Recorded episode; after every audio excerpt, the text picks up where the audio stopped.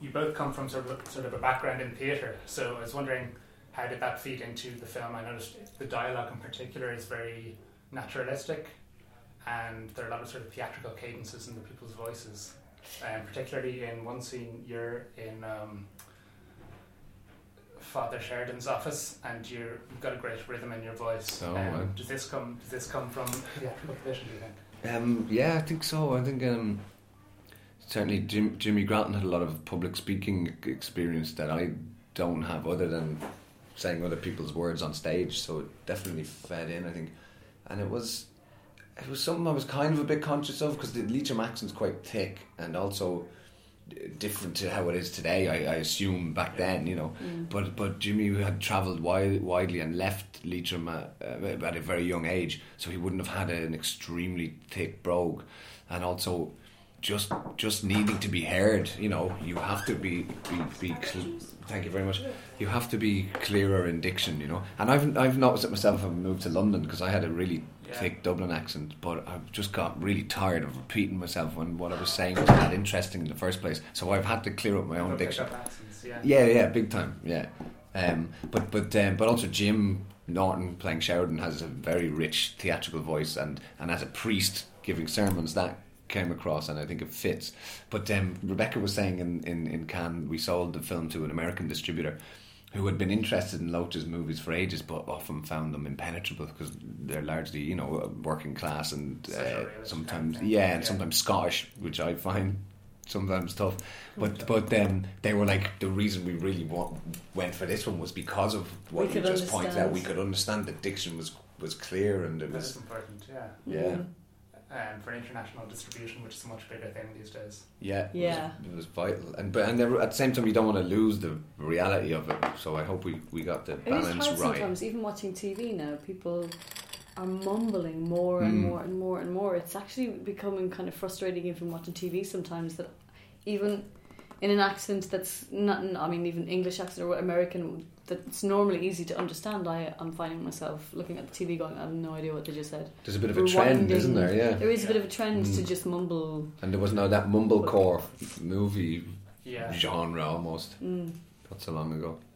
Did you find that your um, theatrical experience was a benefit then? Do you think it makes us stand out? Yeah, well, I suppose first of all we had we had dance training for a couple of months, and then when we arrived in Leitrim, we all as a cast, the older cast, not the the, the young ones, we we did a lot of. Um, research together as a group we uh, which felt like a rehearsal period that you have for for theater mm. and we got to know each other really really well and uh, also nobody has their own trailers on a Ken Loach film. Everybody hangs out with each other. There's none of this hiding away. Like if you yeah. if you're supposed to be a community, then you behave like a community, which is a lot closer to yeah, absolutely it does, and it, it, and that mirrors also the experience that I've had in theatre where. People, you can hang out in your dressing room, but a lot of the time you hang out in the green room if you want to have a conversation with people, or when you're rehearsing, you do get to know people quite well over the four or five weeks. So, and and also every night on stage is different. You can bring something fresh. You're free to move around a little bit more, and that it's like that in, on a Ken Loach film as well. You don't hit your marks. You can try new things. It's it's a lot looser. How do you relate this sort of rebellious impulse in the central characters here to sort of modern day figures such as Edward Snowden and so on? Do you think those kind of characters still exist? Big time, yeah. There are Jimmy Graltons everywhere, and I, I wish I, I had just finished reading the Grapes of Wrath, and I wish I had learned the um, Tom Joad speech at the end, you know, and he's saying wherever there is trouble, I'm paraphrasing now, wherever there's trouble, I'll be there. Basically, uh, saying that this kind of spirit exists everywhere, especially where there is oppression. You know, it's mm. the one to speak up against it. So, the, the, I think throughout all ages and and places, there are Jimmy Graltons. Yeah, I was thinking maybe today the sort of Jimmy Graltons are a lot. Um, more involved in things like feminism, like Laurie Penny and figures like that. There's also a lot of because of social media now. Mm. You can very, very quickly have someone who's that kind of a character upload something onto the internet, and then the whole world gets to see it really, really fast. Exactly. So you, you see them cropping up all the time, like that girl in the Ukraine, that really beautiful girl, with, and everybody at the square I mean, that uploaded, that went around the world so quickly Right. because there was something about her that was very charming and interesting to listen to, and she was very articulate, and she had a cause, you know, and it, and, Mm. and I, so I think they are cropping up all the time. I think on the internet, people, you know, on Facebook or Twitter, you know, repost and repost. So you do see them all the time. I think Yeah. characters like that. Um, and I think um, Jimmy Gralton set up similar halls in America when he ba- went back, didn't he? Yeah, that's right. Yeah, and they were teaching um, communist um, literature and stuff like that. And, Yeah. and, and James Connolly used to do the same. There was a thing James Connolly did with young budding politicians who he, young his proteges, where he'd, he'd, he'd give them the, the, the, the, the platform, and the rest of them would sit and they'd be taking notes and kind of, um, you know, teaching each other the art of public speaking and the art of debate. But they'd get daily newspapers, and he, he would basically teach them how to uh, approach a, a headline with a, a Marxist from a Marxist viewpoint. You know, how to dissect this. Um, the, the, the media basically that you're spoon fed how to really get underneath the skin of it you know Yeah, And it's people- an important skill yeah big time I mean you're looking at Ch- the Chomsky and Pilgers of the world you know um, Yeah. and it's very important that people are deprived of that skill set So that's one of the things about this film as well. It's very, very socially engaged in an age when a lot of films tend to shy away from that kind of thing. Um, I think that's one of Ken Loach's biggest sort of Well, those two guys, Ken and Paul, aren't afraid to say how they feel about Yeah. things. They're not. They're not afraid. I guess to be uh, outspoken about their views. It's important to to speak up for what, even if people come at you with their own point of view. I think they actually get a kick out of that sort of Mhm. debate yeah. Mm. about things, and life is more interesting if we're all debating with each other about things because they're important things, you know. Absolutely. Yeah. So it's it's Yeah. it's, it's hard to be around those guys and not to sort of be influenced a little bit by that. you yeah know, big time and just encouraging a, a healthy discourse Yeah. yeah. that very often th- there aren't any opportunities for but it's great that they, they've managed to, to use film as a medium for Yeah. that yeah. In a sense, Ken Loach is today's Jimmy Gralton. Well, absolutely. Totally, yeah. Ah, yeah, yeah. big Yeah. time yeah and- I could see a lot of parallels. mm. Okay, uh, what kind of research or preparation did you do for this kind of? I hesitate to call it a period drama. It's more. It has more depth than that, but uh, did you examine the period in any particular Yeah, way? we, we, we all read a book by Liz Curtis called The Cause of Ireland.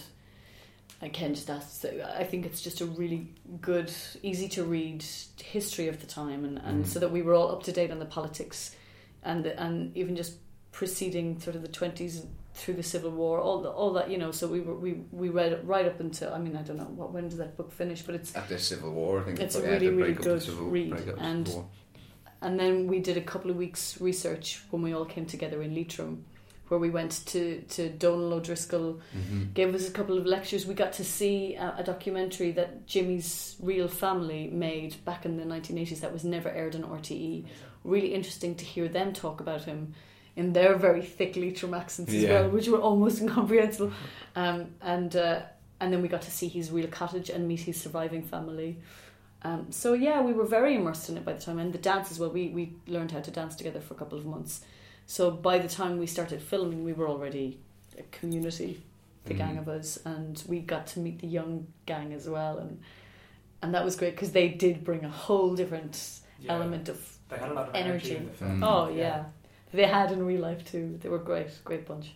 Could you tell me about the rehearsals or filming of the sort of central dance scene in the hall?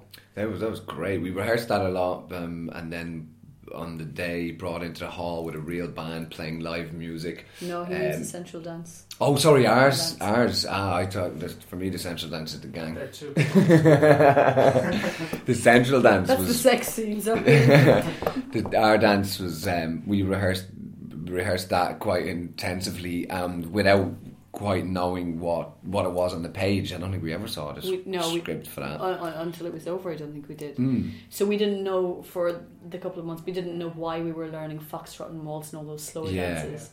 And um, and when we got there, you know, Ken and Paul came in to watch us dancing together one day, all these slow dances, and then they sort of told us a little bit more about the scene and how we were going to sort of enter the scene. What was the sort of Mm. approach into and how they end up dancing together and um, and then we sort of t- uh, took that into account. And by then, we were so familiar with each other dancing that we were able to make a lot of suggestions about sort of moves that felt comfortable with us. Yeah, and it was kind of a case of us, I think, being over prepared. So you had loads of moves to show them, and then once we entered into the space, you know, you kind of they very quickly could uh, could could Yeah. ascertain what worked well, what didn't move, on camera. move in so this space up and down, so it was don't quite go around. yeah, it was quite Yeah. fluid. It was like let's keep that bit is great, that really works, and then cut that bit. And And then they just ended up filming for hours that day. I mean, we filmed that for about eight hours from all different sorts of sides. mm, So we just, and I think eventually we sort of just forgot they were there really because it was very quiet. It was a very close set that day. yeah, And we just danced, and then every time we finished, we'd say, "Okay, that, that, that didn't go work. We'll try this." You know, so it became sort of just them on the periphery, me and Barry Yeah. just talking and dancing together for like eight hours. yeah. But I, and it felt like um, you know it was hard work in that you're constantly thinking of the steps and you don't want to mess them up. But then you you have to put the performance on top of that, and here's two people with with um, with what you see in the film and, and that story that they share. Um, but I remember afterwards, Paul Laverty, the writer, was so enthusiastic on the, on the bus on the way back. Like he was glowing, and he was Because they didn't saying, know if it was going to work. Mm. You know, they've never. But Yeah. Ken and Paul haven't really done that kind of a Yeah, before. but but Paul made the point. He was just saying that it was like everything coming together. He was like two actors on the top of their game. We had beautiful lighting. The camera work was exquisite, and the, and the sound guy was like on And his knees trying to get everything underneath the costume. Yeah. He was just beaming. He was he knew it was a real magical moment. You know. Mm. Yeah, it's a great scene. Um, Yeah, people are always pointing that one out, aren't they? Mm.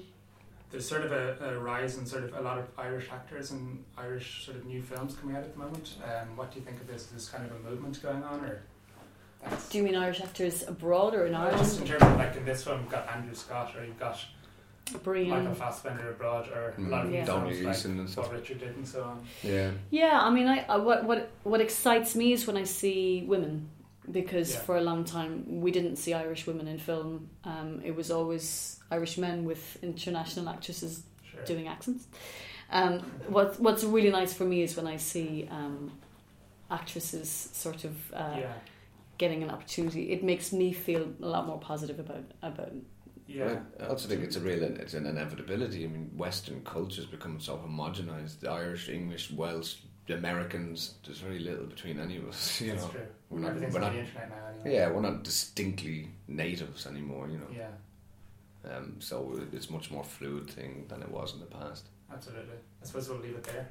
Thanks. Um, it's very nice talking to you. Though. You Thanks very much. You too. Uh, nice one. Nice to meet you. Sounds thanks man.